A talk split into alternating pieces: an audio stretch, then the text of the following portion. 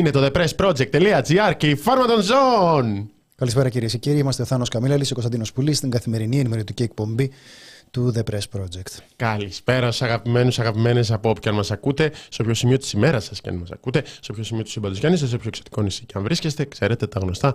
Είτε like, κάντε like, subscribe στο, στο κανάλι αν είστε στο YouTube. Και ναι, επειδή βλέπω το σχετικό σχόλιο, στηρίζουμε το like πριν την εκπομπή. Γιατί τι θέλετε, δηλαδή, να ακούσετε μήπως και δεν τα λέμε καλά και το πάρετε πίσω; Να κάνετε like πριν την εκπομπή. Αυτό θα πει εμπιστοσύνη. Μας βλέπεις, πατάς like και περιμένεις να δεις τι θα πούμε. Τι θα πούμε δηλαδή; Εκτός αν ανήκετε σε κάποιες πολύ ειδικές, ευάλωτες πολιτικές κατηγορίες, εύθυκτες, ευαίσθητες, ευέξαπτες. Τον ΣΥΡΙΖΑ. Αυτή είναι μία. αυτή, την, αυτή την περίοδο. Αυτή την περίοδο είναι, είναι μέσα και αυτή η κατηγορία. Καλησπέρα στον Τάτσουν, δεν λέμε μόνος σε κυρίες και κυρίους. Καλησπέρα, Λαμπρινή. Γεια σας, κύριε Πουλή. Στον Θάνο δεν λέμε γεια. Δεν πειράζει, παιδιά. Γεια σου, Διφ, Διφ. Τι είναι αυτά τώρα, παιδιά; Δεν έχουμε τέτοια. Εμείς δεν θα, δεν θα μπείτε ανάμεσά μας. Προσπαθούμε με νύχια και με δόντια εδώ πέρα να κρατήσουμε τις καλές μας σχέσεις. Ενώ όπως βλέπετε, τίποτε δεν προμηνύει ότι μας αξίζει να έχουμε καλές σχέσεις. Οπότε δεν θέλουμε να βάζετε φιτιλιές. Σημαντική άσχετη απορία. Εφόσον η εκπομπή λέγεται Φάρμα των Ζώων και είστε η Φάρμα, οι ακροατές είμαστε ζώα. Παιδιά, θα ήθελα λίγο να γίνει σαφές αυτό. Εμένα με λένε Καμίλαλη και τον συνδετημόνα μου το λένε Πουλή. Ε, αν μπορεί η ζωή Παπαδοπούλου να μας πιάσει τα δύο κουκλάκια τα λούτρινα από εδώ από πίσω, για να μπορέσουμε να τα δείξουμε στον κόσμο, νομίζω ότι θα βοηθήσει λιγάκι να οπτικοποιήσουμε την απάντηση. Πουλή. Φάρμα των ζώων. Φάρμα των ζώων. Ευχαριστούμε. Ξέρω ότι αρκετός κόσμος το πιάνει με, μετά από κανένα χρόνο που ακούει την εκπομπή. Δεν την κάνει τη σύνδεση άμεσα. Καλημέρα, πιτσουνάκια μου. Κύριε Πουλή, δεν ήξερα ότι είστε μέλος της ΕΣΥΑ. Μπράβο σας. Μπράβο, Το βάλανε στο ο Ρουβίκονας, of all people. Ε, αποφάσισε να γράψει στο, στο τέτοιο, στην ε, πρόσκληση για την, ε, για την εκδήλωση του Ρουβίκονα. Κωνσταντίνος Πουλής, εκδότης του The Press Project, μέλος της ΕΣΥΑ. Δεν το, δεν το αναφέρω ποτέ στις ε, ιδιότητές μου και η αλήθεια είναι ότι είναι εντελώς πρακτική οι λόγοι και δεν είναι από τα πράγματα που ε, ανήκουν στα κριτήρια που εγώ χρησιμοποιώ για να αξιολογήσω απέναντί με αυτούς που ε, γράφουν δημόσια. Παρεμπιπτόντω δεν το έχω χρησιμοποιήσει ούτε απέναντι στα ελληνικά hoaxes που χρησιμοποιήθηκε πάρα πολύ και που είναι το βιογραφικό τους και ποιοι είναι αυτοί και, και τι, αν είναι και αν δεν είναι δημοσιογράφοι. Εγώ δεν σκέφτομαι ποτέ έτσι. Είμαι κατά των βιογραφικών, δεν είμαι απλώς κατά της αριστείας. Είμαι κατά της συνολικής ιδέας ότι ενδιαφέρει τι έχει κάνει ο άλλος. Προτιμώ δηλαδή απλώς να, τον, ε, να τον γνωρίζουμε, πώς να το πούμε, για να συνεχίσουμε την παραβολή αυτή με τους με τους γάμους στο γάμο. Έρχεται κάποιος, εμφανίζεται εκεί πέρα, να, να επιστραφούν τα κουκλάκια παρακαλώ. με, με δυσκολεύει. σιγά, σιγά. Δεν υπάρχει κανένα πρόβλημα. Αυτό, αυτό θεωρώ σωστό. Δηλαδή να γίνεται κατευθείαν η γνωριμία σε αυτό το, σε αυτό το επίπεδο όταν κανείς ε, τοποθετείται δημόσια. Μην αρχίζουμε τώρα και ποιος είναι αυτός και τι έρχεται. Λοιπόν. Πού είναι τα σχόλια; Σαν να λέμε, είστε συνάδελφοι με τον ε, Πορτοσάλτη και άλλους πολλούς. Σαν να λέμε. Σαν να λέμε, περίπου. Ναι, μόλις το κατάλαβα, σα ευχαριστώ πολύ, αγαπητή, για τη διευκρίνηση. Είδες. Είδες, είναι αυτό που είναι τόσο μπροστά σου και δεν μπορείς να το δεις. Εγώ δεν κρίνω. Ε, είναι και μετά το βλέπεις. Δεν φημίζω για την παρατηρητικότητά μου, οπότε συμπάσχω. Επίσης, παραδόξως, συμπάσχω με φίλους παουτσίδε που μας γράφετε για το πέναλ του Σαμάτα και δεν ξέρω εγώ τι να διευκρινίσω ότι είμαι Αριανό, οπότε συμπάσχω με σκοπό να χρειαστώ αυτή τη συμπόνια όταν ξαναχάσουμε το κύπελο. Γιατί πας με τέτοιες προσδοκίες. Μη με σκάς τώρα, Θάνο. Μη με σκάς. Μη με σκάς, έχω να συζητήσω τον ποινικό κώδικα. Είναι ήδη βαρύ το κλίμα. Στον Δίνο Άρης έχει να πάρει τίτλο πάνω από μισό αιώνα. Θέλω να με ε, καταλάβεις αυτό. Και είμαστε κοντά. Με τι κριτήρια υποστηρίζει κανείς μια ομάδα, Με αυτά που του μαθαίνει ο πατέρας του. Ή κάποιος συγγενής, κοντινός συγγενής. Ναι. Ε, ναι. Γι' αυτό και εγώ ήμουν Γιατί βλέπεις προφανώς, διαλέγεις μια ομάδα στα 4, 5, 6 σου, κάπου εκεί. Ναι. Δεν τα βάζεις κάτω για να δεις. Α, αντικειμενικά αυτή είναι η καλύτερη ομάδα γιατί διαφέρει από όλες τις υπόλοιπες. Όχι. Δεν ήθελε λίγο Όλα, τα, υπέρ και τα κατά. Όχι, δεν, δεν μπορείς να, τα, ζητή, να τα ζυγίσεις. Η δημοσιογραφία σας είναι βαθιστόχαστη. Αυτό θα είναι τώρα. Είναι ηρωνικό, ε. Λογικά ηρωνικό είναι. Γιατί ρε παιδιά, γιατί ρε Μανώλη; Γιατί ρε Μανώλη; Έτσι κι αλλιώς, κύριε Πουλή, η επαγγελματική μας ιδιότητα δεν μας καθορίζει. Μόνο μας επηρεάζει λίγο. Ανήκω σε αυτούς που δεν ρωτούν ποτέ τον κόσμο τι δουλειά κάνει. Ε, η μόνη εξαίρεση είναι οι γιατροί που το λένε από μόνοι τους. Ε, καλησπέρα. Περδοβόλου, γιατρός. Είναι αυτοί που συστήνονται μαζί με την επαγγελματική τους ιδιότητα. Αν εξαιρέσεις ναι. αυτή την επαγγελματική κατηγορία, οι υπόλοιποι δεν το κάνουν μόνοι τους και εγώ ε, πεισματικά και συνειδητά δεν ρωτώ ποτέ στη, ε, ούτε στα μαθήματα, ούτε όταν γνωρίζω ο κόσμος, ε, τι δουλειά κάνει. Μαριάνθη, δεκαρούμπα. Απεργία γιατρών σήμερα. Απεργώ και για να σας ακούσω live. Ή για να σας ακούσω live. Πάνω που, πάνω που κορόιδευα γιατρούς, ρε Μαριάνθη. Δηλαδή τώρα τα, τα έλεγα και πας και βάζεις και δεκάρικο για να, για να νιώσω τύψεις. Εντάξει. Δεν είναι. Να, να είμαστε και λίγο άνθρωποι. Και που σε βαφτίσανε θα είναι, δεν σε ρωτήσανε, αλλά δεν είσαι χριστιανός πλέον. Θανό. Ε... Γιατί απεργούν οι γιατροί πρώτα απ' όλα; Μια χαρά θα. Α, Ξέρω εγώ, όλοι απεργούν, όλοι κάποιο παράπονο έχουν. Ωραίο το πουκαμισάκι, λέει. Ευχαριστώ. Ωραίο το πουκαμισάκι. Ευχαριστώ. Δεν έχω αυτή τη φορά, όπως την προηγούμενη εβδομάδα, την κρυεμπάρδια απέναντί μου με μπόρδο ροδοκόκκινο. Έχω τον πουλί με τα μαύρα, αλλά εντάξει. Είμαι εγώ με τα μαύρα παιδιά, γιατί θα συζητήσουμε για το Black Block σήμερα με τον ε, αρμόδιο υπουργό. Τον Γιώργο το Φλωρίδη. Πάρε, Γιώργα, ρε. Ε, συζητάνε λοιπόν εκεί στο κοινοβούλιο Mm-hmm. Ξέρετε τώρα το κοινοβούλιο που ψηφίζεις και βγαίνουν μετά και κλαίγονται οι άλλοι και ψηφίζουν νόμους αυτοί και μετά οι νόμοι ξέρεις, ε, εφαρμόζονται και λίγο δικαιοσύνη, λίγο αστυνομία. Τέλος πάντων, αυτό είναι σαν να έχεις αποφασίσει πώς θα ε, κυβερνιέται ο, ο τόπος που λένε. Και το κάνεις εσύ. Αυτή, αυτή είναι η διαδικασία. Λίγο πολύ την περιέγραψε κάπως ε, βιαστικά από την ψήφο μέχρι τον Μπάτσο. Αλλά χονδρικά αυτό είναι. Ε, το πώς ε, εξειδικεύεται και αποκτά σάρκα και οστά αυτό θα μας το εξηγήσει λίγο εκτενέστερα ο Υπουργός, ο κύριος Φλωρίδης. Έχουμε πολύ Γιώργο Φλωρίδη. Χθες συζητήθηκε στην Ολομέλεια το νομοσχέδιο για το νέο ποινικό κώδικα και το νέο κώδικα ποινικής δικονομίας. Έχουμε ασχοληθεί σε ένα σημείο που δεν μιλούσε κανείς, όχι τώρα έχει πάρει και πάρα πολύ δημοσιότητα το θέμα, στη, σε πρόσφατη ανασκόπηση. Γιατί είναι ένα νομοσχέδιο χάρμα. Πρώτα απ' όλα, επειδή βλέπω εδώ, γράφει ο Κώστας, σε ένα άλλο σύμπαν θα λέγαμε για αλλαγές σε ποινικό κώδικα, για αποσυμπίεση φυλακών, καλύτερες συνθήκες, άδειες και προσωπικό ψυχολογικής υποστήριξης. Αυτά τα λένε αυτοί που είναι με το έγκλημα, θέλω να σου πω Κώστα. Γιατί άκουσα πάρα πολύ Γιώργο Φλωρίδη και θέλω πάλι και θέλω και γι' αυτό συμπόνια. Λοιπόν, το...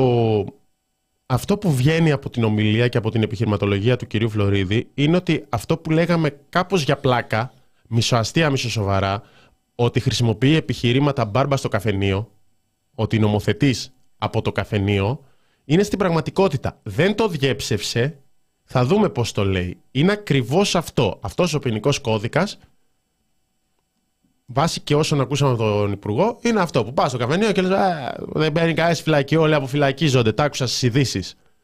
Αυτό το πράγμα το κάνανε ποινικό κώδικα. Και δεν υπερβάλλω καθόλου σε αυτό το πράγμα. Λοιπόν, να ακούσουμε τον ίδιο τον Υπουργό παρακαλώ, γιατί ο, ο Θάνος Καμίλαλης μπορεί να έχει τώρα την ε, τάση να υπερβάλλει λιγάκι και γι' αυτό να ακούσουμε τον ίδιο τον Υπουργό παρακαλώ και να σχολιάσουμε τις ε, δικές του δηλώσεις. Το πρώτο είναι το αγαπημένο μου κομμάτι, παιδιά. Μπορεί να μην το καταλάβατε, θα βοηθήσουμε. Έγινε πολλή συζήτηση για την ύπαρξη μη νομοπαρασκευαστικής επιτροπής, η οποία έγινε και στο δημόσιο λόγο αυτό το διάστημα. Πρέπει να πω και το σημειώνω έτσι με θετική έκπληξη πόσο η συζήτηση αυτή περί μη υπάρξεως επιτροπής οδήγησε σε εξέλιξη το αναρχικό κίνημα στην Ελλάδα. Πόσο επηρέασε το αναρχικό κίνημα στην Ελλάδα αυτή η συζήτηση περί μη υπάρξεως νομοπαρασκευαστικής επιτροπής. Πριν μερικές μέρες, αυτοί που αποκαλούνται αναρχικοί προέβησαν σε πράξεις βανδαλισμού του γραφείου του Υφυπουργού του κυρίου Μπούγα και εξέδωσαν μία ανακοίνωση. Οι αναρχικοί για αυτό που έκαναν. Αφού καταγγέλνουν τον κύριο Μπούγα και εμένα ως αντιδραστικούς και δεν ξέρω τι, ο μοναδικός λόγος που επικαλούνται οι αναρχικοί, προσέξτε, για το ότι προέβησαν σε αυτή την πράξη βαθαλισμού είναι ότι δεν υπήρξε νομοπαρασκευαστική επιτροπή. Άρα πρέπει να σας δώσω συγχαρητήρια γιατί συμβάλατε ώστε το αναρχικό κίνημα στην Ελλάδα να εξελιχθεί. Τα χειροκροτήματα τα ακούγαμε καθυστέρηση, δεν ξέρω αν τα πέτυχα. Ήθελα εκεί ότι στην εξέλιξη το αναρχικό κίνημα. Κάτσε ρε Θάνο, δηλαδή για να καταλάβω τώρα. Πάει το αναρχικό κίνημα και λέει ότι θέλουμε ε, νομοπαρασκευαστικές επιτροπές. Πού έχει φτάσει το αναρχικό κίνημα. Δηλαδή είπαμε ότι ε, έχει κάπως ε, ε, πέσει ο πύχης του ριζοσπαστισμού στη χώρα. Αλλά αν φτάσει το αναρχικό κίνημα να λέει τι έγινε με τις ε, νομοπαρασκευαστικές επιτροπές, δεν έχουμε πρόβλημα εδώ πέρα. Λοιπόν, επειδή μπορεί να το χάσατε και βλέπω τα σχόλια. Η αντιπολίτευση φωνάζει για το γεγονός ότι για πρώτη φορά έρχεται μια τέτοια ανακοίνωση ε, ένα, τέτοιο, ένα τέτοιο νομοσχέδιο, με συγχωρείτε, για τον ποινικό κώδικα, χωρίς να υπάρχει μια νομοπαρασκευαστική επιτροπή που συγκροτείται από νομικούς, τους οποίους αποκαλεί καθηγητάδες υποτιμητικά ο κύριος Υπουργός, ε, που συσκέφτονται, βάζουν κάτω κάποια επιστημονικά δεδομένα, γενικά κάνουν μια επιστημονική δουλειά, γιατί είναι στο πεδίο τους. Και έρχεται εδώ ο Γιώργος Φλωρίδης, στη Βουλή, στην Ολομέλεια χθες και λέει ότι αυτά που μου λέτε εσείς με τις νομοπαρασκευαστικές, ξέρετε ποιοι τα λένε; Οι αναρχικοί τα λένε, Κωνσταντίνε. Που μεταξύ είναι δύσκολο να πιστέψεις ότι έγινε η παρέμβαση στο γραφείο του, του Μπουγά και το μόνο αίτημα, δηλαδή στην προκήρυξη. Όχι το Μπουγά, ρε Θάνο, άλλος είναι ο, ο, πλανητάρχης. Του Μπουγά; Μπουγά, ναι. Ωραία.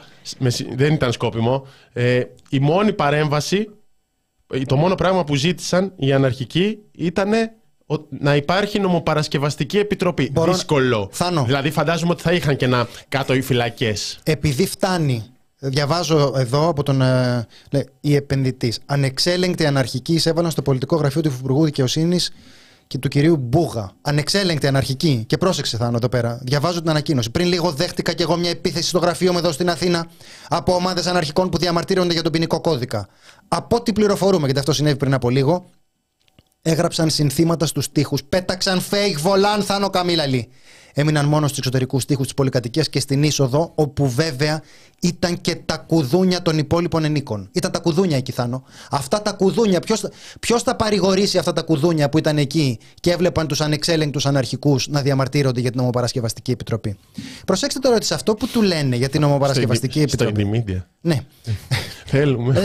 στο, το black block έτσι φωνάζει. Λέει ότι ήταν τα κουδούνια εκεί. Το οποίο το, το καταλαβαίνω. Το καταλαβαίνω χωρίς να έχω υπάρξει κουδούνι, αλλά όντως είναι ένα πολύ σημαντικό θέμα. Αυτό το πώς μπορεί να ένιωσε ένα κουδούνι την ώρα που βλέπει να πετάνε fake volan και ευτυχώς που δεν είχαν αυτά τα, τα, τα περίεργα, τα εκρηκτικά που, που πετάνε τις άλλες φορές, τα, τα τρικάκια, που είναι σαν μικρά πυροβόλα που σκοτώνουν ε, δικαστικούς. Δεν, δεν θέλω τώρα να γίνω πιο γλαφυρός, γιατί είναι πάρα πολύ τρομακτικό αυτό με τα τρικάκια. Λοιπόν, δεν διαψεύδει το πρόβλημα αυτό που έχουν επισημάνει πάρα πολύ και βεβαίως όχι μόνο αναρχικοί. Ε, η κριτική που έχει γίνει, συμμετείχα όπως θυμάστε ίσως και σε μια εκδήλωση την ε, Παρασκευή που του διοργάνωσε ο Ρουβίκονας ε, για το νέο ποινικό, ε, για τις αλλαγές στον ποινικό κώδικα, αυτό που ψηφίστηκε τώρα. Η κριτική που γίνεται είναι πάρα πολύ εκτεταμένη, αφορά μια σειρά από εξαιρετικά σοβαρά ζητήματα, ανάμεσα στα οποία όντως υπάρχει και το ζήτημα της ε, νομοπαρασκευαστικής επιτροπής, δηλαδή αυτό που έχουμε πει στην ανασκόπηση, να τη δείτε αν δεν την έχετε δει, ότι έχουν μαζέψει πέντε φίλους τους δικαστικούς ή από το καφενείο όσους τυχαίνει να είναι εκεί πέρα, αλλά δεν έχουν τοποθετηθεί οι άνθρωποι που γνωρίζουν το θέμα, οι ενώσεις των ε, ποινικολόγων, οι πανεπιστημιακοί που ασχολούνται.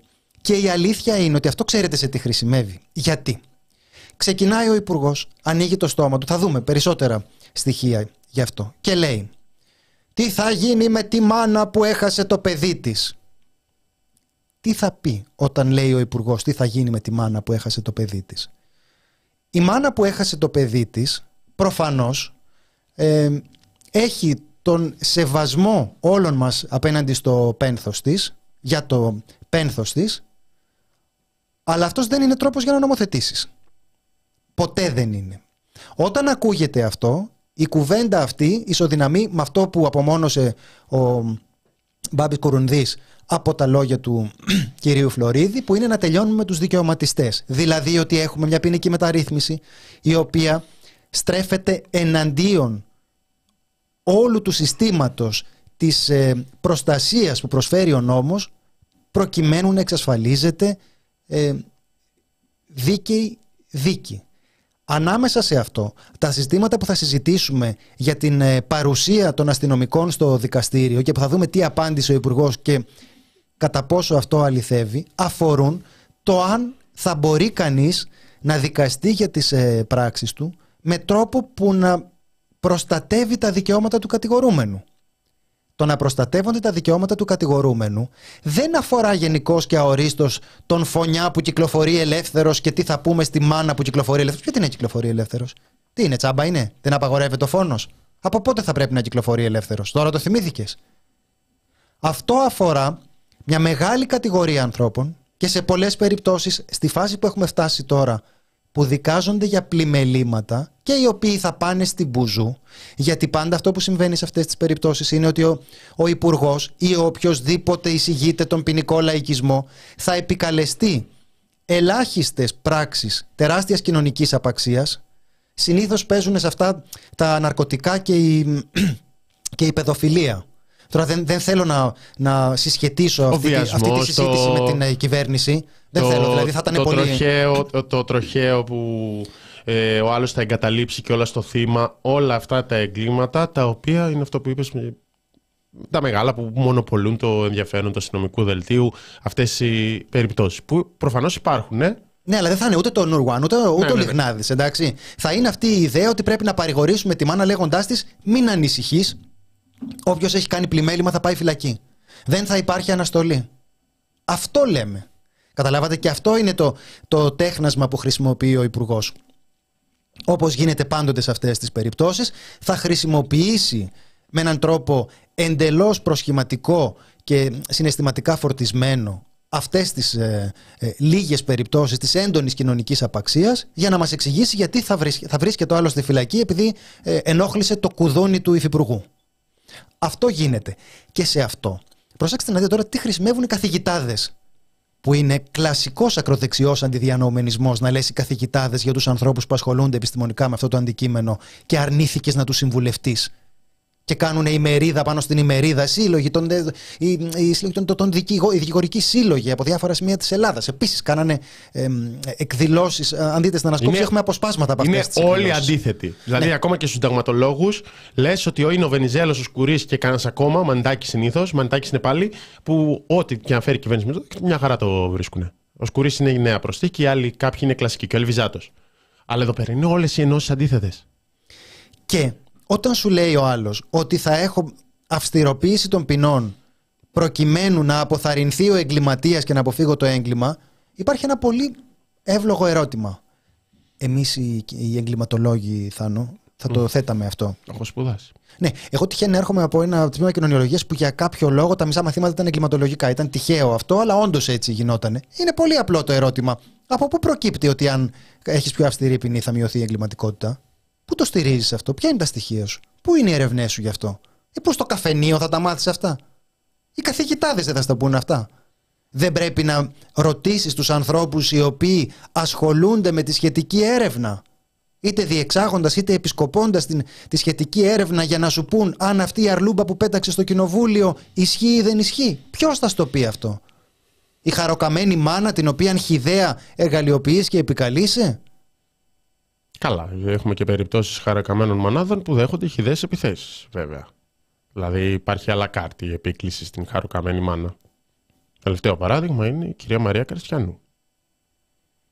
Όλα αυτά είναι αλακάρτ, γιατί ε, θα μιλάμε πάρα πολύ για τον ε, υποτιθέμενο ε, βιαστή και τον, τον ανώνυμο μάλλον βιαστή και τον ανώνυμο, δεν ξέρω, το ανώνυμο άτομο που θα για πράξη κάποιο ιδεχθέ έγκλημα, αλλά δεν θα πούμε, ας πούμε για τον αστυνομικό στην Ηλιούπολη που πήρε 6,5, 5,5 ε, χρόνια με αναστολή. Για τον Λιγνάδη που έφαγε 12 χρόνια με αναστολή. Δεν είναι αυτά τα περιστατικά που κινητοποιούν το λαϊκό αίσθημα και είναι το μη κάνετε λαϊκά δικαστήρια. Ναι, και... Δηλαδή έχεις εξαιρέσεις που πραγματικά εκεί πέρα λες, παιδιά, 12 χρόνια με αναστολή, 5,5 χρόνια με αναστολή που το, δεν το έχουμε ξανακούσει. Ακούμε ποινές, ξέρουμε πώς παίζει το πράγμα. Και σε αυτό με τις ε, με τις αναστολές. Προσέξτε, εγώ δεν είμαι υπέρ του να σχετικοποιούμε την διαδικασία αυτή της χορήγησης αναστολής ανασταλτικού αποτελέσματος στην έκθεση της, ε, της ποινής ε, επειδή κάποιο πρόσωπο μας είναι ιδιαίτερος απεχθές. Υπάρχουν κριτήρια για την, για την αναστολή και να τηρούνται αυτά τα κριτήρια. Ε, εγώ δεν θέλω. Ξέρω ότι και στην αριστερά τέθηκε αυτό το πράγμα στην κουβέντα που σας έλεγα πριν της Παρασκευής, η οποία νομίζω ότι θα ανέβει, βιντεοσκοπήθηκε, οπότε νομίζω ότι θα ανέβει. Ε, τέθηκε αυτό, ότι και στην αριστερά υπάρχει μια τάση να, να ζητάμε, αν όχι κρεμάλες, περίπου κρεμάλες, δηλαδή ισχυρότερες ποινές για τα εγκλήματα αυτά τα οποία περισσότερο ε, θίγουν τις, ε, τις ευαισθησίες μας. Εγώ δεν, κρατώ μια απόσταση από αυτό. Δεν, δεν πιστεύω καθόλου στην ε, αυστηροποίηση των, ε, των ποινών και δεν θα ήθελα να χρησιμοποιούνται τα ιδιαίτερως απεχθή εγκλήματα προκειμένου να συμμετέχουμε κι εμείς σε μια σταδιακή μετατόπιση της συζήτησης προς ολοένα και αυστηρότερο ποινικό ε, πλαίσιο, προς ολοένα και περισσότερη φυλακή. Δεν είναι αυτή η δική μου προσέγγιση. Είναι δύσκολο, λεπτό το, το ζήτημα, αλλά θα έλεγα σε γενικές γραμμές ότι αυτή είναι η δική μου, η δική μου προσέγγιση. Ο άλλος τώρα επιχειρηματολογεί μέσα σε αυτά όταν λέμε σαν μπάρμπας με μια προχειρότητα θέτει το ζήτημα της ε, παρουσίας των αστυνομικών. Έχουμε εξηγήσει λεπτομερώς. Είναι το τρίτο αυτό, θα, το, θα φτάσουμε. Έχει πάρα πολύ. Δύο σημεία. Αυτό που είπε ο Κωνσταντίνος ότι υπάρχει επίκληση στην χαροκαμένη μάνα και διάφορα είναι ένα πολύ μεγάλο σημείο της ομιλίας του. Αυτό είναι και μια επίκληση στο συνέστημα, όπως μπορούμε να καταλάβουμε. Δηλαδή δεν απαντάει για τίποτα επί του πρακτέου και με βάση επιστημονικά δεδομένα, όπως καταγγέλει όλη η αντιπολίτευση αριστερά της Νέας Δημοκρατίας. Δηλαδή, άκουγα και τον κύριο Μάντζο, τον κοινοβουλευτικό εκπρόσωπο του Πασόκ, να λέει ότι είστε απέναντι σε όλη την νομική κοινότητα και σε κάθε μελέτη εγκληματολογίας και χρησιμοποιείτε το διχασμό ή με το νομοσχέδιο ή με το έγκλημα. Για το κομμάτι το αν υπάρχει νομοπαρασκευαστική, κάνει ένα άλλο τέχνασμα εκεί πέρα. Σου λέει, ξέρετε, ξέρετε εσείς, ότι στην ομοπαρασκευαστική επιτροπή του ΣΥΡΙΖΑ υπήρχαν κάποιοι που είχαν παράλληλα υποθέσεις και ζητούσαν αναβολή για αυτές τις υποθέσεις για να, ε, για να προλάβουν τις αλλαγές του ποινικού κώδικα. Δηλαδή, λέει ότι υπήρχε, την προηγούμενη φορά υπήρχαν κάποιοι που έσπευσαν να υποφεληθούν. Πέντε μεταξύ πάντα ισχύει η ευνοϊκότερη ρύθμιση, αλλά τέλος πάντων προσπαθεί να το προσπεράσει και αυτό έτσι.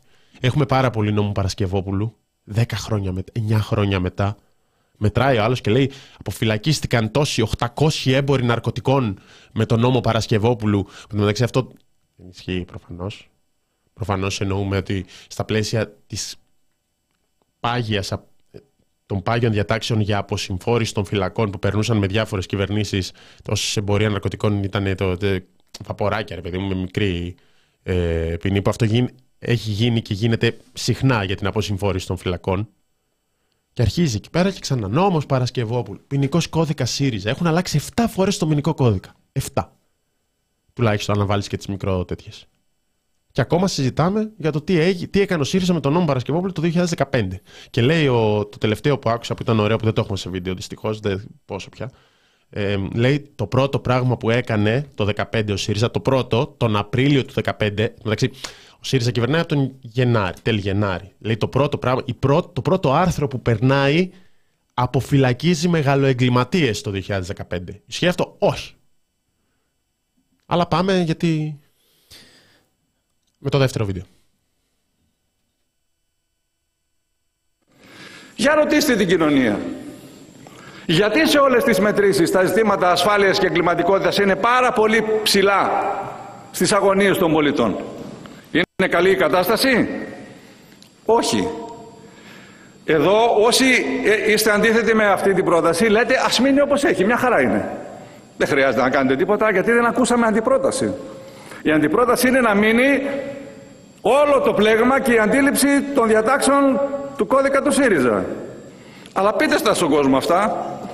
Γιατί οι μετρήσεις έδειξαν ότι 9 στους 10 αποδέχονται αυτή την αντίληψη και αυτή τη λογική που εισάγουμε εμείς σήμερα στην Βουλή των Ελλήνων. Και αν θέλετε να διαλέξετε εκείνους τους ποινικολόγους, εκείνους, όχι όλους, οι οποίοι μιλάνε για το χειρότερο νομοθέτημα της πεντηκονταετίας, χάρισμά σας. Εμείς θα διαλέξουμε το 90% της ελληνικής κοινωνίας. Γιατί ο κόσμος, Θάνο, ζητάει όλο ένα και πιο σκληρές ποινές και ζητάει να προστατευτούν επιτέλους τα θύματα, οι οικογένειες, οι μανάδες και θέλει περισσότερη τάξη και ασφάλεια και τον ταΐζεται κατά μέρα νύχτα από την τηλεόραση. Αυτή είναι η πολύ απλή απάντηση. Γιατί μετράς τα αποτελέσματα της συστηματικής προπαγάνδας που γίνεται, η οποία είναι προέκταση του μηχανισμού που νομοθετεί. Οπότε αυτές τις αντιεπιστημονικές αρλούμπες που λες στην ε, Βουλή φροντίζεις να τις λένε με την ίδια πηχτή άγνοια και οι δημοσιογράφοι στα κανάλια δείχνοντας εκεί πέρα πάλι τις ε, επιλεκτικές ε, τις επιλεκτικά απομονωμένες χαροκαμένες μάνες ανάλογα με το θέμα που σας, που σας συμφέρει γενικά υπό τον όρο ότι το θέμα δεν έχει πολιτικές προεκτάσεις.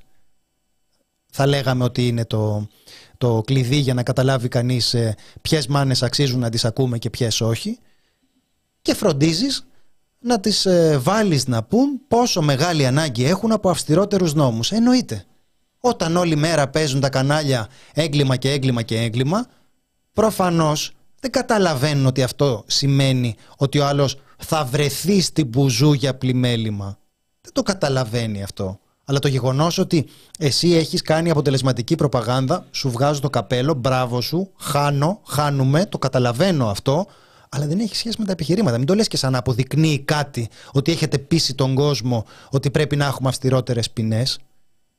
Επιχείρημα θα ήταν το να μου πεις ότι έχω αυτές τις έρευνες που λένε πως έτσι γίνεται με τις ποινές. Αυτό να το συζητούσαμε. Μπορεί πάλι να μην συμφωνούσαμε και δεν λέω ότι είναι απλά αυτά τα θέματα, αλλά θα είχαμε κάτι να κουβεντιάσουμε. Τώρα, πώς έπεισες τον, ε, τον κόσμο να θέλει περισσότερη τάξη και ασφάλεια, είναι πολύ απλό. Πείθεις στον κόσμο ότι το Νουρ δεν υπάρχει, είναι ένα φάντασμα.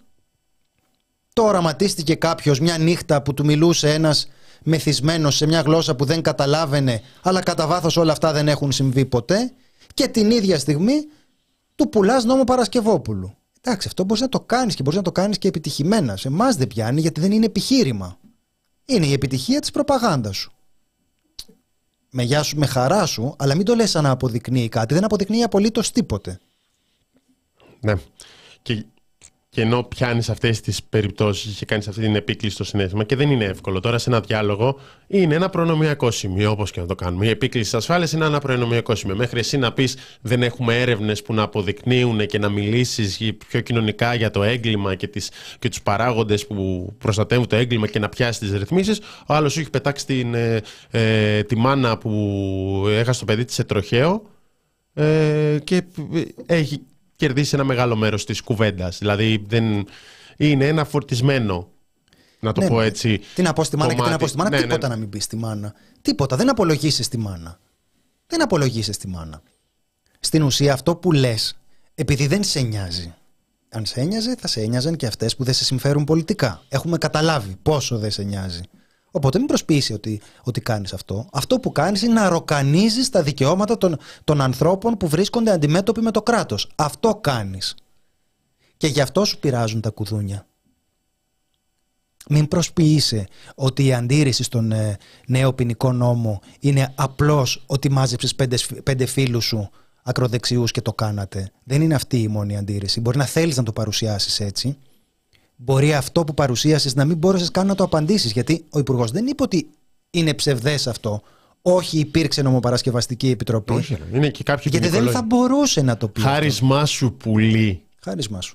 Οι ποινικολόγοι που αντιδρούν και λένε ότι είναι το χειρότερο ε, νομικό κατασκεύασμα της πεντηκονταετίας. Χάρισμά σου οι ποινικολόγοι, ο Φλωρίδης ακούει την κοινωνία. Και είναι όλοι, έτσι. Δεν είναι κάποιοι. Έχουμε δει ολόκληρη, ολόκληρη εκδήλωση της Ένωσης Ελλήνων Ποινικολόγων. Μιλούσαν τρεις ώρες εκεί πέρα και, και κράζανε το ένα μετά το άλλο τα σημεία.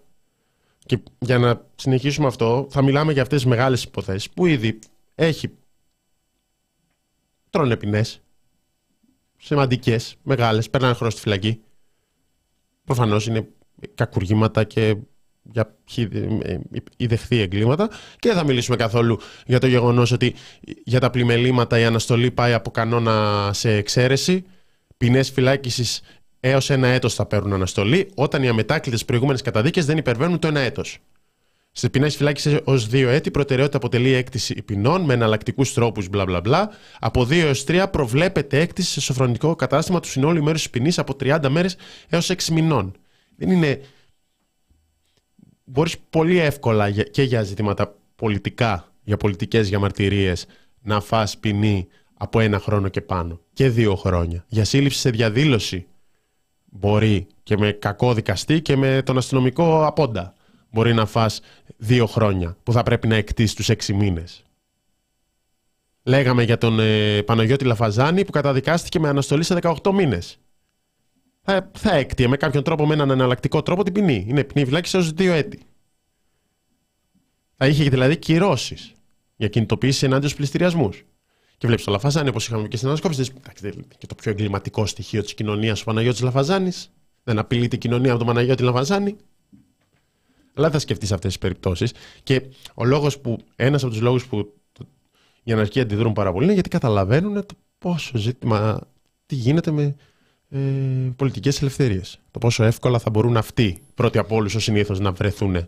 Ναι, γιατί ξέρουμε ότι αυτό το κράτος που πρέπει τώρα να, να μας πει ότι χρειάζεται να ξεμπερδεύει με τις εγγυήσεις που προστατεύουν δικονομικά τους ε, κατηγορούμενους προκειμένου να υπερασπιστεί χαροκαμένες μανάδες. Στο μεταξύ δεν είναι και ότι έχουμε, και, ότι έχουμε ε, εγκλήματα κατά, κατά της ζωής στην ε, πολιτική. Δεν έχουμε ενεργή 17 Νοέμβρη.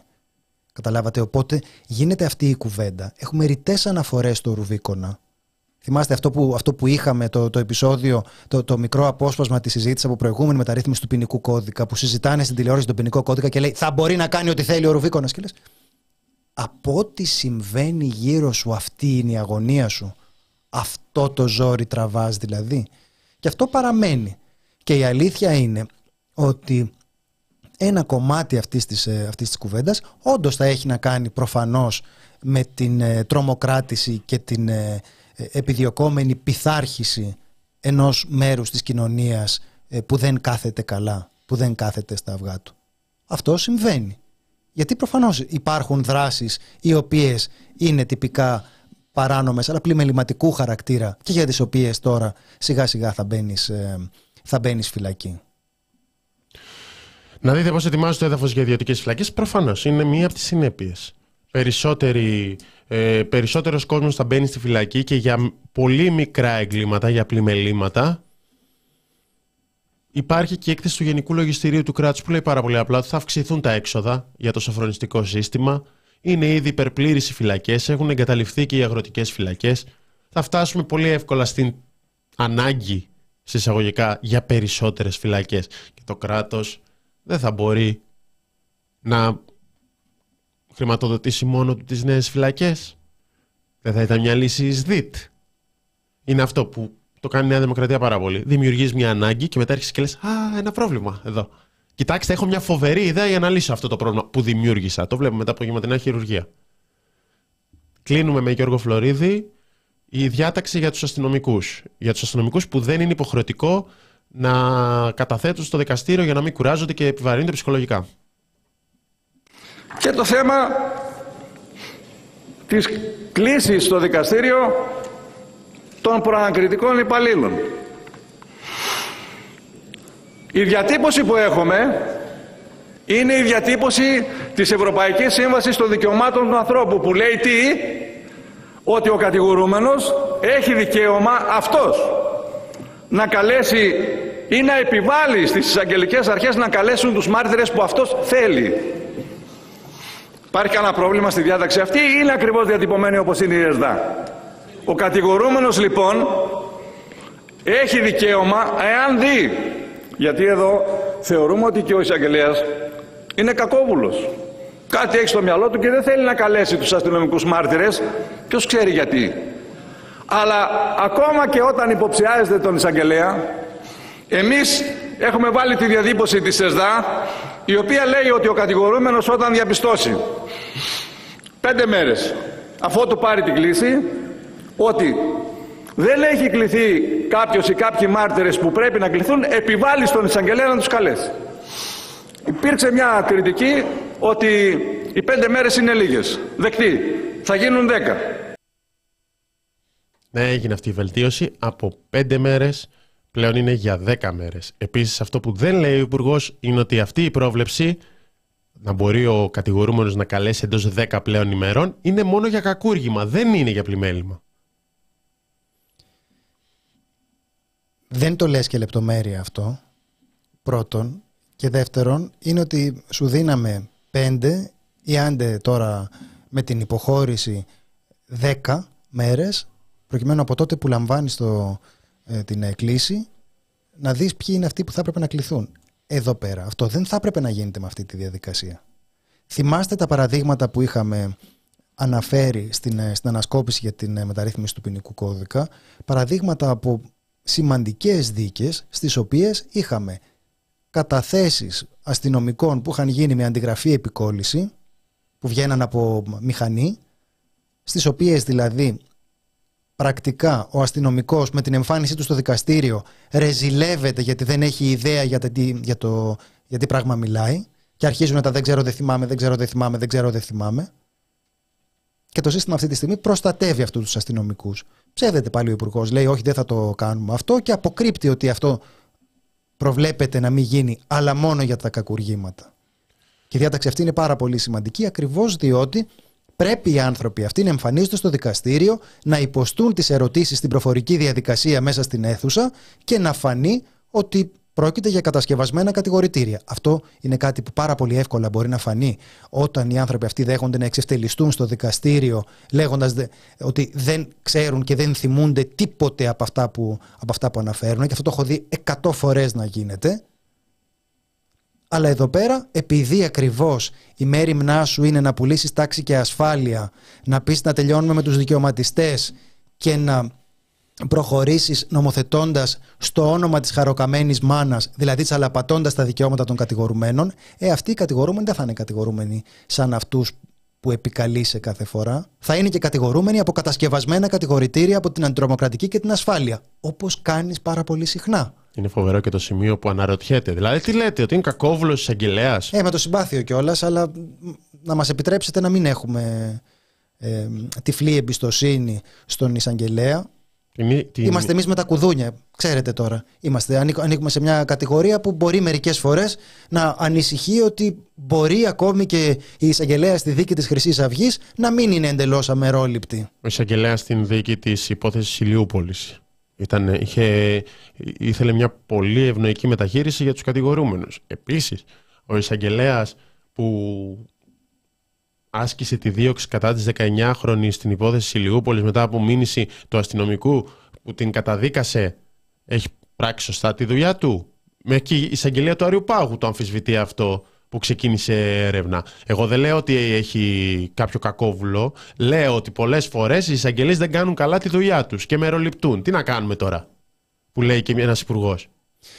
Ε, Μας γράφει ο, ο Δημήτρης ο Χούλης κάτι που αναφέρθηκε. Το είπε και ο Παπαδάκης σε αυτή την εκδήλωση για την οποία έλεγα πριν και καλά κάνει και το λέει ο, ο Δημήτρης. Ναι, ναι, ναι, και εμείς το έχουμε πει. Αξίζει να τονιστεί ότι αντιδρούν οι δικηγόροι παρότι συντεχνιακά μας ευνοεί, γιατί θα μας χρειάζονται πλέον όλοι, ενώ μέχρι σήμερα σε πολλά πλημελήματα πήγαιναν μόνοι τους.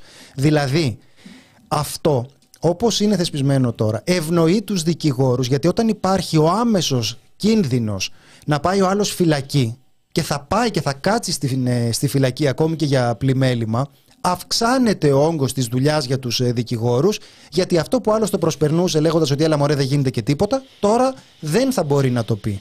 Οπότε, όντως είναι κάτι αξιέπαινο για τους δικηγόρους ότι είναι όλο αυτό το καιρό σε αποχή, χάνοντας μεροκάματα και το κάνουν αυτό για ένα θέμα το οποίο αφορά την κοινωνία. Αφορά τον κόσμο. Για τους ίδιους τους δικηγόρους, η εξέλιξη αυτή ε, είναι ευνοϊκότερη οικονομικά. Ναι, ναι. Γιατί δεν θα μπορεί κανείς να πάει χωρίς δικηγόρο. Θα το σκέφτεται ε, διπλά και τριπλά. Γιατί αυτό που διακυβεύεται είναι ότι θα βρεθεί όντως στη φυλακή. Πιθανώς και μεγαλύτερες αμοιβές, έτσι. Λογικά το παίρνω. Δεν είναι. Ότι άμα άλλος έχει το κίνδυνο της φυλακής, θα, να... θα είναι πρόθυμος να πληρώσει και κάτι παραπάνω. Όντως δεν έχει τονιστεί αρκετά το πόσο το ότι βολεύει τους ε, δικηγόρους αυτή η κατάσταση. Παρόλα αυτά είναι σε αποχή. Είναι σύσσωμοι και αντιδρούν ενώ θα μπορούσαν να κοιτάξουν τη δουλειά τους, κάτι που κάνουν διάφοροι καθηγητές στο πανεπιστήμιο για τα ιδιωτικά πανεπιστήμια, π.χ. Λέω εγώ τώρα, μια που το συζητάμε και πάρα πολύ. Ποιος είναι ο. Ξέχασα και το όνομα, δεν έχει καμιά σημασία. Του, του κοσμήτερα της νομικής που ασχολείται με την κατάληψη, αντί να μας πει την αποψούλα του για το νομοσχέδιο, για τα ιδιωτικά. Πληρώνουμε το αντισύριζα μέτωπο. Αν είχαμε ΣΥΡΙΖΑ Θάνο αυτή τη στιγμή, τώρα, τώρα, αν πηγαίναμε αυτή τη στιγμή, όχι αυτή τη στιγμή, τώρα εντάξει, αυτή τη στιγμή είναι μια κακή στιγμή. Είναι ο, ο Κασελάκης, είναι 3 παρα 5, τι ώρα, 6 ώρα μιλάει ο Κασελάκης Θάνο; Ναι. 6, θα πας εσύ, είναι ανοιχτό; Όχι. Γιατί δεν θα πας; Ασχολούμαι, ω δημοσιογράφος, ασχολούμαι με την πολιτική. Τι ασχολείσαι, δηλαδή τώρα αυτό είσαι και εσύ με το αντισύριζο, με το αντισύριζο μέτωπο, φάει μετά να πηγαίνουμε φυλακή για τα πλημελήματα. Σας ευχαριστούμε που μας το λέτε αυτό και, και εγώ νομίζω ότι γενικά όλα τα κακά ξεκινάνε από το ότι δεν εμπιστευθήκαμε αρκετά τον, ε, τον ΣΥΡΙΖΑ σε όλες αυτές τις ε, τομές που, ήθελε να, που ήθελε να κάνει. Και που ήταν πολύ, πολύ ριζοσπαστική. Δηλαδή το πέρασμά του το θυμόμαστε όλοι ως ένα πάρα πολύ ριζοσπαστικό, πέρασμα. Κατέληξε να γλεντάει ο Κασελάκης ε, την, ε, ε, τον νόμο που ψήφισε η Νέα Δημοκρατία για το γάμο των, των ομόφυλων ζευγαριών. Τι να κάνουμε ρε παιδιά ήταν που δεν εμπιστηθήκαμε αρκετά τον, ε, τον ΣΥΡΙΖΑ. Και στα οικονομικά τον εμπιστηθήκαμε πάρα πολύ. Εκεί δείξαμε εμπιστοσύνη και δεν απογοήτευσε κανέναν. Κανέναν. Ούτε τους θεσμούς, ούτε Τρόικα, αυτά, δεν, τίποτα. Mm. Όλοι ε, είναι πάρα πολύ ικανοποιημένοι. Για το κομμάτι λοιπόν του. Αυτό το άρθρο που έχει προκαλέσει πολλές αντιδράσεις και για το οποίο ο Υπουργός Δικαιοσύνης υποστηρίζει ότι ενσωματώνει ακριβώς την, ε, ό,τι λέει το Ευρωπαϊκό Δικαστήριο Δικαιωμάτων του Ανθρώπου. Προφανώς αυτό είναι ψέμα. Θα μου πεις, το ήξερα, τον άκουσα όταν είπε ότι οι αναρχικοί μόνο φωνάζουν για την νομοπαρασκευαστική. Αλλά και εδώ να, να διαψεύσουμε, γιατί έχει βγει η έκθεση της Επιστημονικής Υπηρεσίας της ε, Βουλής που εξετάζει αυτό το συγκεκριμένο άρθρο. Άλλη μπάχαλη από εκεί. Άλλη μπάχαλη αναρχική από εκεί. Μπλα μπλα μπλα. Λοιπόν, τίθεται το ερώτημα αν η προτινόμενη διάταξη είναι σύμφωνη με την ομολογία του ΕΔΑ ως προς το δικαίωμα του κατηγορουμένου να εξετάσει τους μάρτυρες κατηγορίας για τη συγκεκριμένη κατηγορία μαρτύρων. Εξηγεί ε, η, νομοπαρασ... η...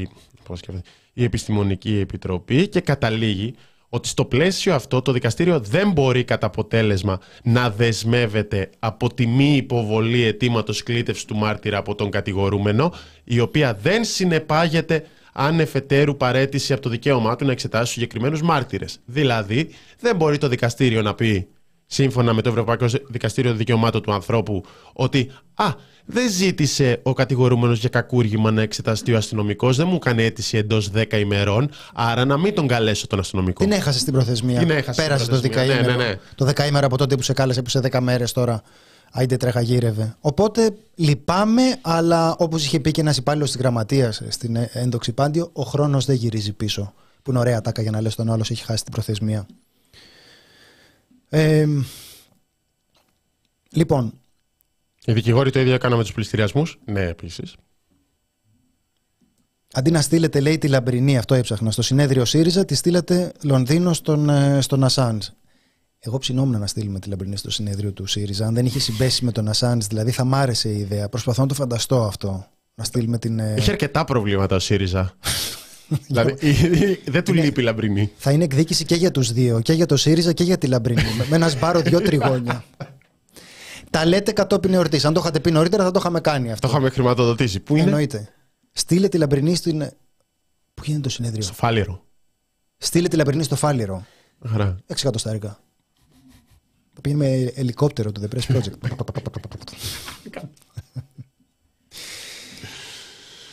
Λοιπόν, έβαλε τα. Ε, ο ΣΥΡΙΖΑ ήρθε σε πτωχευμένη χώρα με όλα τα προβλήματα, έβαλε τη χώρα σε σωστή πορεία. Θα ήθελα πολύ να, απαντήσω. Θα ήθελα πολύ να, απαντήσω. Θα ήθελα να απαντήσω. Θα φάμε ένα δύο ώρο. Αλλά, αλλά έγραψε η Λαμπρινή, αν έρθεις Τούμπα, πάω. Εντάξει. Τούμπα δεν εννοεί γενικά να επισκεφθείς την περιοχή της Θεσσαλονίκης, εννοεί να πας στο γήπεδο της Τούμπας. Θα νομίζω ότι μερικές φορές υποτιμάς τις ε, τις γνώσεις μου. Εννοεί να πας θύρα 4. Το ξέρω. Αυτό είναι κάτι το οποίο είναι, είναι πολύ ψηλά στι φαντασιώσει της Λαμπρινής ε, ότι θα πάμε μαζί στην, ε, να παρακολουθήσουμε αγώνα του ΠΑΟΚ. Θα πλήρωνε κόσμος για αυτό το βίντεο, θέλω να σου πω. Εντάξει. Αλλά δηλαδή, άμα θες ένα, ένα επιχειρηματικό άνοιγμα ακόμα να κάνουμε, μπορούμε να πουλάμε αυτό το βίντεο. Δηλαδή, αυτό θα είναι κλειδωμένο το Στείλε βίντεο. Λαμπρινή στον ΣΥΡΙΖΑ και τον, ε, τον πουλί στην Στείλε τον πουλί στην Τούμπα. Ναι. Ωραία, φίλε. Λοιπόν, Θάνο, Πάμε να δούμε τα δύο επόμενα θέματά μας. Ε, στο μέτωπο της ε, υγείας να περάσουμε τώρα. Τα πράγματα είναι πολύ καλά για τα απογευματινά χειρουργία. Λοιπόν, έχουμε ε, την Ματίνα Παγώνη. Αναρχικιά. Ρε τι έχουμε. Ε, έχουμε την, ε, τη Ματίνα Παγώνη να βγαίνει και να δηλώνει πάρα πολύ απλά ότι δεν υπάρχουν γιατροί για να λειτουργήσουν τα απογευματινά χειρουργία. Αναχαθείς. Ε, αναχαθείς. Και μάλλον έχει καλή σχέση με τον Υπουργό Υγείας, οπότε οι γιατροί υπάρχουν. Δηλαδή, οι νοσοκομιακοί γιατροί λέει ότι υπάρχουν γιατροί για τα απογευματινά χειρουργία, απλώς δεν θα γίνονται πρωινά χειρουργία με αυτούς τους γιατρούς. Επομένως, θα γίνουν πρακτικά μόνο τα, μόνο τα απογευματινά. Γιατί ο άλλος δεν μπορεί να χειρουργεί 20 ώρες, δηλαδή τι συζητάμε; Είναι φοβερό που μονίμως συζητάμε ό,τι να είναι σε επιχείρηματα. Και είναι άλλοι που υποστηρίζουν ότι πατάνε κάτω το λαϊκισμό. Και ακούσε εδώ πέρα, ό,τι να είναι εδώ. Λέει ο άλλος, θα γίνονται πρωινά, θα γίνουν και απογευματινά. Και αναρωτιέσαι με ποιους γιατρούς; Θα γίνονται, λέει, σε κάποια νοσοκομεία. Ωραία. Σε αυτά που έχουν τη δυνατότητα. Δεν θα γίνονται σε όλα, δεν είναι υποχρεωτικά σε όλα. Σύμφωνα με τον Υπουργό Υγείας. Αλλά και αυτά που ε, ξέρω εγώ είναι σε καλή κατάσταση. Δεν έχουν και τεράστια αποθέματα γιατρών. Δεν έχουν εφεδρείες γιατρών που κάθονται το πρωί και θα μπορούν να χειρουργήσουν το απόγευμα. Ε, μας γράφει εδώ ο Αντώνης η Ματίνα παγώνει αλλά το παγώνει δεν ματίνα. Σε ευχαριστούμε πάρα πολύ γι' αυτό. Ήταν, ε, ήταν χρήσιμο. Ε, η αλήθεια είναι ότι έχουμε τώρα την, ε, την κυρία Παγώνη να λέει κάτι το οποίο εδώ που τα λέμε από την αρχή ε, το είχαν επισημάνει, το είχε επισημάνει ο κύριος Παπα-Νικολάου ήδη από πολύ νωρίς. Και εδώ που τα λέμε δεν θέλει και τρομερή φαντασία για να το καταλάβει κανείς. Από πού θα τους βρεις αυτούς τους γιατρούς, ποιοι θα είναι αυτοί οι γιατροί; Τέλος πάντων. Ναι, γιατί μιλάμε και για πολύ ωραίες επεμβάσεις. Δηλαδή, Εντάξει, ας μην πάρουμε το σενάριο που λέει ο κ. Παπα-Νικολάου που είναι νευροχειρούργος ότι μια επέμβαση που θέλει 10 ώρες, ας πούμε, αλλά και μια πιο νορμάλ επέμβαση του τρακοσάρικου. Θα το πάμε έτσι τώρα. Εντάξει, δεν είναι και παίξε γέλασε. Δεν είναι. Έχει ξεκινήσει και μια κόντρα μεταξύ πάνω Παπα-Νικολάου, του Γενικού Γραμματέα της ΟΕΝΓΕ και του Άδωνη Γεωργιάδη, όπου ο Γενικός Γραμματέας της ΟΕΝΓΕ και η ίδια η ΟΕΝΓΕ, η Εφταμελής Επιτροπή, που επισκέφθηκε τον Υπουργό, τον άκουσε να λέει ότι θα πάρουν το ρίσκο μετά από γευματινά χειρουργία. Αυτό υπόθηκε και στη συνέντευξη τύπου της ΟΕΝΓΕ. Ο Άδωνος Γυριάδη απειλεί με μήνυση και απειλεί τον ε, γιατρό να το αποσύρει, γιατί λέει αυτό δεν υπόθηκε ποτέ. Γιατί όταν υποστηρίζει η ΟΕΝΓΕ, ότι όταν είπε Μα πώς θα γίνει αυτό, γιατί θα δουλεύουν, άρα αυξάν, αν δουλεύουν και πρωί και απόγευμα, αυξάνεις την πιθανότητα του ανθρώπινου λάθους, λόγω υπερεργασίας και ότι ήταν μια τέτοια απάντηση από τον Υπουργό. Αυτό το μεταφέρει ο ΕΓΕ. Η απάντηση του Υπουργού είναι ότι αυτό δεν έγινε ποτέ και παρακαλώ αποσύρετε το, αλλιώς θα κινηθώ νομικά. Και η απάντηση του Παπα-Νικόλα είναι ότι το ακούσαμε 7 άτομα. Και αυτό λύνεται άμα κάνεις μόνο απογευματινά. Η καλύτερη απάντηση όμως του Άδωνη Γεωργιάδη ήταν αυτή για τον ε, Πολάκη που είπε ότι ε, μπήκα, στο, μπήκα στην κλινική όπου χειρουργεί ο Πολάκης επειδή του λέγανε μα τι είναι αυτό τώρα με τον τιμοκατάλογο και λέει τι κακό έχει ο τιμοκατάλογος. Και εγώ μπήκα στην ε, κλινική που χειρουργεί ο Πολάκης και τιμοκατάλογο έχει. Τι πρόβλημα έχεις. Ε, επειδή είναι δημόσιο αυτό λέγαμε που είναι δημόσια ναι. υγεία. Του λες, αυτό. Του λες βάζετε, λοιπόν πάμε, βάζετε ε, τιμοκατάλογο στο δημόσιο νοσοκομείο. Καλώς απαντάει. Ναι, αλλά ο Πολάκη χειρουργεί σε ιδιωτικό νοσοκομείο που έχει ήδη τιμοκατάλογο που είναι μεγαλύτερος. Ευχαριστούμε. Ναι, δεν βγάζει άκρη. Δεν βγάζει άκρη. Σου λέμε είναι δημόσιο αυτό; Είναι δημόσιο, δημόσιο. Και σου λέμε ότι βάζεις τιμοκατάλογο σε ένα δημόσιο νοσοκομείο που θα έπρεπε να καλύπτεται η δωρεάν ε, υγεία. Προσποιείσαι ότι την ε, υπερασπίζει, αλλά δεν την υπερασπίζει. Τίποτα. Και μετά ε, σου λέει ναι, αλλά χρεώνουν και στο, και στο δημόσιο. Εκεί μπαίνει λίγος πολλάκι, επειδή πάντα είναι καλή ιδέα να βάλεις λίγο Παύλο Πολάκη. Και εμείς το κάνουμε. Και αναρχικούς. Δηλαδή, ναι, ρε παιδί, μετά θες να συζητήσεις ε, ΣΥΡΙΖΑ. Ή δεν θα βάλεις λίγο Παύλο Πολάκη. Ναι. Θες έναν άνθρωπο θες να περάσει ένα νομοσχέδιο, ρε παιδί. λίγο χρώμα, ας πούμε. Ναι. Αν για να περάσει οποιοδήποτε νομοσχέδιο, μπορείς να βάλεις Παύλο Πολάκη παρέα με αναρχικούς να επιτίθονται σε κουδούνια. Και νομίζω ότι αυτό νομιμοποιεί να περάσει οποιαδήποτε αλλαγή. Βασικά, Παύλο Πολάκη να επιτίθεται με αναρχικούς σε κουδούνια και να, έχει, και να αποφυλακίζονται με τον νόμο Παρασκευόπουλου. Τέλος πάντων, ας αφήσουμε τα κουδούνια έξω από αυτή τη ε, συζήτηση. Τουλάχιστον να προστατέψουμε τα κουδούνια μας. Από όσα έχουμε πει, νομίζω ήταν από τις πιο ευαίσθητες ε, στιγμές ότι εκεί υπήρχαν κουδούνια άλλων, ε, άλλων ενίκων. Μπαίνει κόσμο φυλακή εντωμεταξύ με αυτά. Και άλλος λέει για τα κουδούνια. και προσπαθεί, προσπαθεί και, το, και το αναφέρει και ο Υπουργός μετά, προσπαθώντας να, να μας μεταφέρει τις δικές του αξιολογίες και το τι είναι σημαντικό, τι είναι ασήμαντο σε αυτόν τον κόσμο. Και σου λέει για τα, τα, τα κουδούνια. Ο Δανή Γεωργιάδης συζητάει, λέει: Είδα εκεί που χειρουργεί ο Πολάκης έχουν ετοιμοκατάλογο. Ε, γενικά δεν βοηθάει πολύ την ε, κουβέντα ε, το να συνομιλείς με αυτούς τους ε, ανθρώπους γιατί δεν παίζουν πολύ μεγάλο ρόλο τα επιχειρήματα. Γιατί η αλήθεια ότι αν παίζανε ρόλο τα επιχειρήματα θα έλεγες: Ωραία, ρε παιδιά, το θέλει κανείς, το ζητάει κανείς αυτό που κάνετε. Γιατί τα κάνετε όλα με το ζόρι; Υπάρχει κανένα διάχυτο κοινωνικό αίτημα; Πώς δεν υπάρχει, σου λέει. 40%. Α, εντάξει. Εντάξει. 5 ευρώ για τη Λαμπρινή που χθες έκανε ένα ενδιαφέρον space στο X να κάνει κι άλλα. Χαμός η Λαμπρινή έκανε space στο X. Γαλλία. Λαμπρινή. Μπράβο, Λαμπρινή. Δεν ξέρεις τι είναι. Δεν το λέω ειρωνικά. Ούτε εγώ ήξερα πώς λειτουργεί αυτό. Η Λαμπρινή το έκανε. Γιατί δεν ξέρω τι είναι. Το έχεις κάνει; Όχι. Α. Ξέρεις Για... πώς λειτουργεί, μπορείς να ανοίξεις ένα space αυτή τη στιγμή; Εδώ μπορεί η Λαμπρινή, ρε Θάνο τώρα. Το συμπάθειο κιόλας. Δεν ήθελα να προσβάλλω τη συμπαθή συνάδελφο, αλλά ναι. Και επίσης πολλά πράγματα δεν τα έχω κάνει, αλλά ξέρω τι είναι. Δεν θέλω να αναφέρω λίστα τώρα. Είμαστε και. Δεσμευόμαστε και από την ε, δεοντολογία. Αλλά υπάρχουν πολλά πράγματα που δεν έχω κάνει, αλλά ξέρει, ξέρω τι είναι. Okay. Δεν θα συμπληρώσω τίποτα. Ούτε μια λέξη παραπάνω δεν θα πω για αυτά τα πράγματα Ούτε μια λέξη δεν, θα, δεν θα ρωτήσω. λοιπόν, μια που αναφέρθηκε η Λαμπρινή, να πούμε ότι το ρεπορτάζ της για τη δεύτερη μέρα της δίκης του Τζούνιαν Ασάνς, δεύτερη και τελευταία, είναι ανερτημένο στο TPP. Η μέρα 6 όπως, 6, όπως χωρίς απόφαση. Ε, Αδύνη, αδύναμη λέει υποστήριξη έκδοσης από την πλευρά των ΗΠΑ και πάλι με ερωτήσεις των δικαστών σε σημαντικά ζητήματα που μετρούν υπέρ του Τζούιαν Ασάντ. Απόφαση τελικά δεν υπήρξε χθες, σε μια αλλαγή ε, και αναμένεται όμως ε, πάρα πολύ σύντομα. Είναι μέχρι να κατετεθούν κάτι έγγραφα στο δικαστήριο και πάρα πολύ σύντομα περιμένουμε και την απόφαση για την έκδοση ήμι. Να διαβάσετε το χθεσινό, να διαβάσετε και το προχθεσινό. Το κάλυψαμε live, το κάλυψε, το, το κάλυψε με το Space στο X τι άλλο να κάνουμε πια; Τι άλλο να κάνουμε. Και θα δηλαδή- έχουμε και άμεσα το όποτε υπάρξει η απόφαση. Δηλαδή είναι άμεση η ενημέρωση, θα το βρείτε. Το beef της Λαμπρινή με τον Πουλή πάει. Γιατί beef, είμαστε πάρα πολύ αγαπημένοι.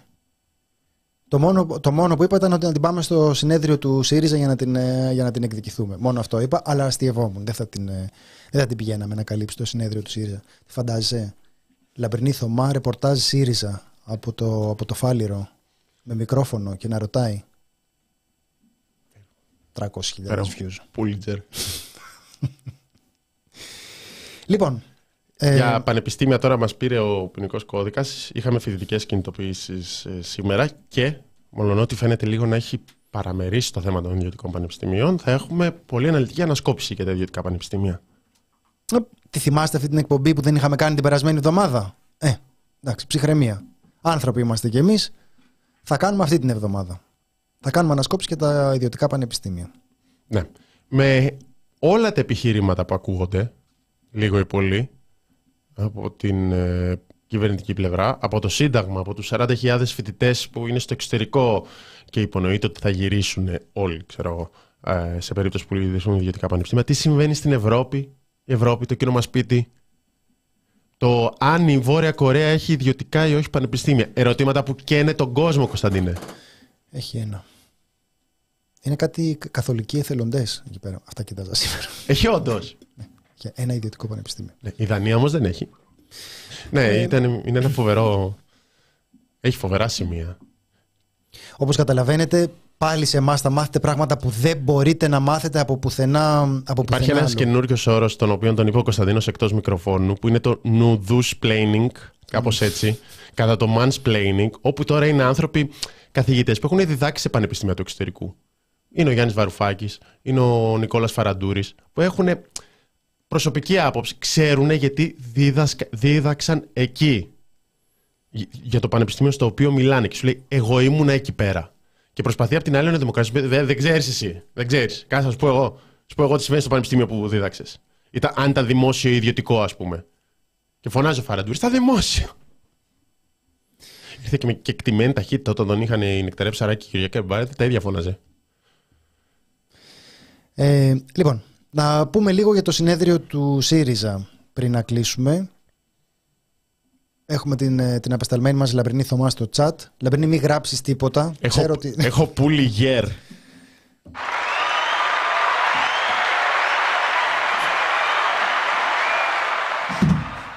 Πάντα μου.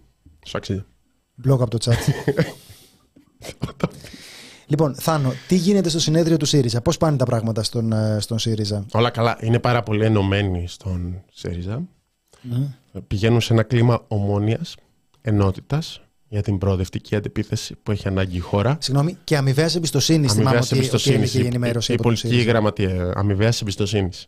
Ε, πολύ καλά. Και μετά η ομάδα Κασελάκη έβγαλε μια διαρροή για την αποκατάσταση της αλήθειας και μετά ξεκίνησαν να μιλάνε με διαρροές. Και όπως ενημερωνόμαστε, ο Κασελάκης λίγο έχει απολύσει τον Διονύση Τεμπονέρα από επιστημονικό συνεργάτη της κοινοβουλευτικής ομάδας. Έγινε πριν αυτό. Θα με σκάσεις. Θα με σκάσεις. Οπότε θα πάμε σε ένα κλίμα ενότητας. Oh, λοιπόν, κρατήστε λίγο ε, εδώ στον, ε, στον ε, Τάσο. Θέλουμε λίγη συμπαράσταση και είναι μερικοί ακόμη. Δεν έχουμε κρατήσει πολλούς από τον ε, τωρινό ΣΥΡΙΖΑ, αλλά θα χρειαστούν να είμαστε κοντά τους, ε, δίπλα τους. Αυτές τις μέρες που θα ακολουθήσουν θα είναι κάπως, ε, θα είναι κάπως σκληρές. Είναι εντελώς αποκαρδιωτική η εικόνα του ΣΥΡΙΖΑ. Έχουμε πει και εξακολουθούμε να το, να το λέμε ότι αυτό για μας ε, λέγεται χωρίς την παραμικρή χερεκακία. Θα θέλαμε να υπάρχει μια αντιπολίτευση που να στέκεται στο ύψος της. Τώρα ο Στέφανος Κασελάκης είπε ότι είμαστε οι μόνοι που κάνουμε αντιπολίτευση. Μα πεις τσάμπα είναι τώρα, το λες. Γιατί, και τι έγινε, ξέρω εγώ. Δεν, υπάρχουν, δεν υπάρχει το Πασόκ, δεν υπάρχει το Κουκουέ, δεν υπάρχει κανένας άλλος. Το Κουκουέ, έχεις δει στο, στο δρόμο το Κουκουέ, ας πούμε; Ποτέ. Wow. Ποτέ. Πες μου μια φορά που είδες στο δρόμο το Κουκουέ. Θα λένε εδώ. θα νομίζουν ότι τα λέμε στο βράδυ. Ηρωνευόμαστε, λέμε ότι το Κουκουέ είναι στο δρόμο. Θέλω να το τονίσω αυτό. Εγώ τι θέλω, λέω. Θα κάνω σαν τον Κασελάκη.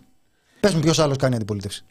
Λοιπόν, και Αναφέρει λοιπόν εκεί πέρα, έβγαλε ένα βίντεο. Πάλι είναι πάνω από κάτι τραπέζια, λέγαμε με το, με το Θάνο. Αυτά τα βίντεο τα, και καλά τα έξυπνα. Εγώ νόμιζα ότι είναι τραπέζι πινκ-πονγκ στην αρχή. Μου φάνηκε πολύ ταιριαστό, αλλά δεν είναι. Είναι που ετοιμάζουν τα τραπέζια για το συνέδριο. Και πέρασα από εκεί, έριξε ένα κουβάλιμα. Λίγο τα τρακτέρ. Λίγο, αυτό είναι σαν ε, τηλεπαιχνίδι που έχει το, το παιχνίδι με τους χίλιους ρόλους ο Κασελάκης. Εγώ θέλω να πω ότι κατρακυλάω σε αυτό το, όσο πάει ένα σχόλιος με τον ΣΥΡΙΖΑ, γιατί χθες άκουσα τον Χρήστο Σπίρτζη, και αυτό είναι μια εξομολόγηση που κάνω αυτή τη στιγμή. Άκουσα τον Χρήστο Σπίρτζη στην εκπομπή της ε, Νατά Γιάμαλη στο Κόντρα και συμφώνησα πάρα πολύ με τον Χρήστο Σπίρτζη. Δηλαδή είμαστε εκεί, είμαι εκεί που εγώ συμφωνώ με τον Χρήστο Σπίρτζη στο κομμάτι, σε όλα τα κομμάτια. Δεν ξέρω αν προφανώς είναι πρώην Υπουργός Μεταφορών, αλλά αυτός είναι στο τι έλεγε για το τώρα. Ε, γιατί έλεγε πάρα πολύ απλά ότι να γίνεται πολιτική με τις θέσεις. Τώρα και λέει, κάναμε λέει, συνέδρια περιφερειακά και όντως κάναμε και ήταν επιτυχία και πήγαν καλά. Λέει, τι έμεινε από τις επισκέψεις του Προέδρου στην Θεσσαλία, μια φωτογραφία εδώ, η εμφάνισή του στο καφέ εκεί και ότι, κάνουμε, και ότι πρέπει να γίνεται πολιτική και να μην είμαστε στις κοσμικές ε, στήλες. Έλεγε κάτι τέτοια, του προσπαθεί να του πει η Νατάσα Γιάμαλη ότι μα έχει επικοινωνικό χάρισμα ο κ. Κασελάκης και σε γραμμή πουλή ο Χρήστος Πίρτζη, λέει ότι αν είχε επικοινωνιακό χάρισμα δεν θα ήμασταν στο 9,5%. Και Πού το, σκέφτηκε. το σκέφτηκε αυτό. Πού το σκέφτηκε. Δηλαδή, πραγματικά το επικοινωνιακό χάρισμα Κασελάκη είναι ε, σαν την ομορφιά του Κυριάκου Μητσοτάκη. Είναι κάτι που στο λένε για να το πιστέψεις. Δεν προκύπτει από πουθενά. Δεν είναι ένας άνθρωπος δηλαδή, ο οποίος δεν ήταν εγκάφα τώρα αυτό που έκανε με την ε, πολιτική γραμματεία. Δεν είναι μια μαγιά την οποία την πούλησε και μετά τη μάζεψε δεν είναι η χαρακτηριστικότερη μορφή πολιτικής γκάφας να κάνεις κάτι που δεν το έχεις υπολογίσει καλά και δεν σου βγαίνει. Προφανώς είναι. Πού είναι το επικοινωνιακό Γιατί πολιτικό δεν είναι. Πολιτικά είναι εντελώς αδιάφορα όλα αυτά.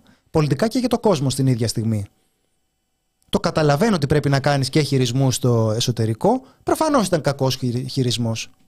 Δεν υπάρχει καμιά αμφιβολία. Έχασε. Έχει την πρωτοβουλία των κινήσεων και δεν υπολόγισε σωστά. Πού είναι λοιπόν το φοβερό χάρισμα αυτού του, αυτού του ανθρώπου που δεν έχει ανοίξει ποτέ το στόμα του χωρίς να πει βλακεία; Εγώ δεν λέω, δεν, δεν κρίνω την ε, ε, απήχησή του στα πλήθη. Ξέρω εγώ. Δεν φαίνεται να υπάρχει. Μπορεί Εγώ να υπάρξει. κρίνω αυτό που βλέπω. Ναι, μπορεί να υπάρξει, δεν αλλάζει Μπορεί αυτό. να υπάρξει κανάλια είναι αυτά. Τώρα δεν ξέρεις τι. Τρία, δεν ξέρεις τι χρόνια, κάνουν. τρία χρόνια έχουμε μπροστά. Θα ήθελε να είναι για τα επόμενα τρία χρόνια και αρχηγός του ΣΥΡΙΖΑ. Τέλος πάντων, για να το πάμε έτσι πιο τέτοιο πέρα από τις προσωπικές απόψεις, έχει πάρα πολλά ερωτήματα το συνέδριο του ΣΥΡΙΖΑ. Το πρώτο ερώτημα είναι τι θα πει ο Στέφανος Κασελάκης και αν θα μπει κανονικά το θέμα που έχει αρχίσει να κυκλοφορεί από χθες ότι μαζεύονται υπογραφές για να αλλάξει η πολιτική γραμματεία και η κεντρική επιτροπή που δεν έχουν αλλάξει έχουν αλλάξουν από πριν τις εκλογές του 2023 και προφανώς πριν την εκλογή Κασελάκη. Απλώς το να το φέρεις τώρα ξαφνικά σε ένα συνέδριο που δεν έχει αυτό το θέμα, προφανώς θα λειτουργήσει εμπριστικά, δεν έχει και καλύτερες σχέσεις. Οπότε δεν είναι μια απόβαση που λέει ότι παιδιά πρέπει να ανανεωθούν τα όργανα τέτοια σε ένα κλίμα συνένεση που θα ήταν πάρα πολύ λογικό. Θα εκλειφθεί ως μια εμπριστική απόφαση και προφανώς θα υπάρξουν αντιδράσεις άμα το φέρεις έτσι κατευθείαν. Το αν θα μιλήσει ο Τσίπρας, έχουμε και τα νέα, ε, το νέο Βούδα αυτή τη φορά στην αριστερά. Είχαμε το αν θα μιλήσει, πώς θα μιλήσει ο Καραμαλής, τώρα έχουμε, έχουμε το αν θα μιλήσει ο Τσίπρας. Και το τι θα πει και το αν θα πάει και το πώς θα πάει και, και λοιπά. Ε, ναι, πώς θα τσακωθούν. Είναι αυτά τα πράγματα που θες να ακούσεις από το συνέδριο της αντιπολίτευσης. Δηλαδή, στη συζήτηση δεν μονοπολεί. Είναι ένα συνέδριο θέσεων. Είχε ξεκινήσει ως ένα συνέδριο θέσεων και προφανώς με όλα αυτά που έχουν γίνει, που έχουν ευθύνη διάφορες πλευρές. Δεν είναι ότι επειδή σχολιάζουμε μόνο τον αρχηγό της αξιωματικής αντιπολίτευση, προφανώς δεν θα είναι σαν πυρόβλητο τώρα ο παπάς, ο Πολάκης κλπ. Ε, ναι, μόνο ένα συνέδριο θέσεων δεν είναι. Πάλι θα είναι ένα συνέδριο για το τι απάντησε ο Τάδε και ποια μπιχτή πέταξε ο Τάδε στον Τάδε και το πόσο ο Κασελάκης επιτίθεται σε, σε κομματικού αντιπάλους ή θεωρεί υπονομευτές και όλα αυτά τα ζητήματα. Αυτό θα βγει από το συνέδριο, αυτό θα συζητάμε τις ε, επόμενες μέρες. Σε κάθε περίπτωση, όπ, με όποια πλευρά και να είσαι τώρα σε όλο αυτό το πράγμα, δεν είναι εικόνα αντιπολίτευσης. αυτή. Δεν είναι, όχι, όχι εικόνα της καλύτερης αντιπολίτευσης, της μόνης αντιπολίτευσης. Δεν είναι εικόνα αντιπολίτευσης αυτό το πράγμα που βλέπουμε. Σας ευχαριστούμε πάρα πολύ. Θάνο, Θέλω ένα τελευταίο. τι θες τελευταίο; Δεν μου λες πού θα σε αύριο, Θάνο; Πάω Θεσσαλονίκη. Πού θα πας, πού θα πας, πού θα πας, πού θα Πάω πας; Θεσσαλονίκη. Και η δουλειά σου εδώ πέρα, Θάνο; Παρασκευή και Δευτέρα θα απουσιάσω με άδεια, θα ήθελα να ενημερώσω. Επομένως θα χάσω την ε, ε, χαρά να σχολιάσω το- το συνέδριο ΣΥΡΙΖΑ. Κάτσε ρε Θάνο δηλαδή. Τα υπόλοιπα. ναι. Εδώ πέρα μπο- μπορώ να μάθω, σε παρακαλώ. Τι λες σε αυτόν τον κόσμο που έρχεται με αγωνία, συντονίζεται στις 2 η ώρα, περιμένει μέχρι τις 2 και 10 και περιμένει να δει Καμίλα Λιπουλή. Θα Τι δει λες; ψαράκι. Κοίταξέ τον στα μάτια και πες του λοιπόν, όχι εγώ θα είμαι στη Θεσσαλονίκη. Παίρνω άδεια. το κάνω πολύ. Αλλά δεν θα μου. Θέλω ένα τελευταίο. Ναι, ναι. Γιατί το αφήσαμε Ναι, ναι, από ναι. χθες. Ναι, ναι, αυτιάς, ναι. Ότι την ίδια ώρα, την ίδια ώρα που γίνεται όλο αυτό το μπάχαλο στον ΣΥΡΙΖΑ, υπάρχει μια πολύ καλή προσθήκη που το λέγαμε και χθες στη Νέα Αριστερά με τον Γαβρίλ Σακελαρίδη. Ε, θα αναλάβει τελικά υπεύθυνος του πολιτικού σχεδιασμού και πέρα από το ότι τις απόψεις για τη Νέα Αριστερά και το σκεφτόμουν και λέω κάτι μου έλειψε χθες αυτά που είπα είναι μια καλή προσθήκη πέρα από το ότι είναι ένας σοβαρός άνθρωπος, έχει κάνει έργο, ότι είναι ένας άνθρωπος που προσπαθεί να διαφοροποιήσει τη Νέα Αριστερά από το ότι είμαστε ο παλιός κυβερνητικός ΣΥΡΙΖΑ. Δηλαδή είναι ένας άνθρωπος που αποστασιοποιήθηκε στο 2015, δεν πολιτικοποιήθηκε μετά με κάποιο άλλο κόμμα, είτε με το ΜΕΡΑ, είτε με την Ζωή Κωνσταντοπούλου, είτε με την ε, ΛΑΕ. Και τώρα Ναι, γιατί προφανώς δίνει ένα. καίγεται κανείς αν... ε, Ναι. Γιατί ε, το έχουν πει και οι ίδιοι ότι δεν μιλάνε. Δηλαδή. Ε, Κακώ κατά την άποψή μου, αλλά δεν, δεν μιλάνε ε, μεταξύ τους.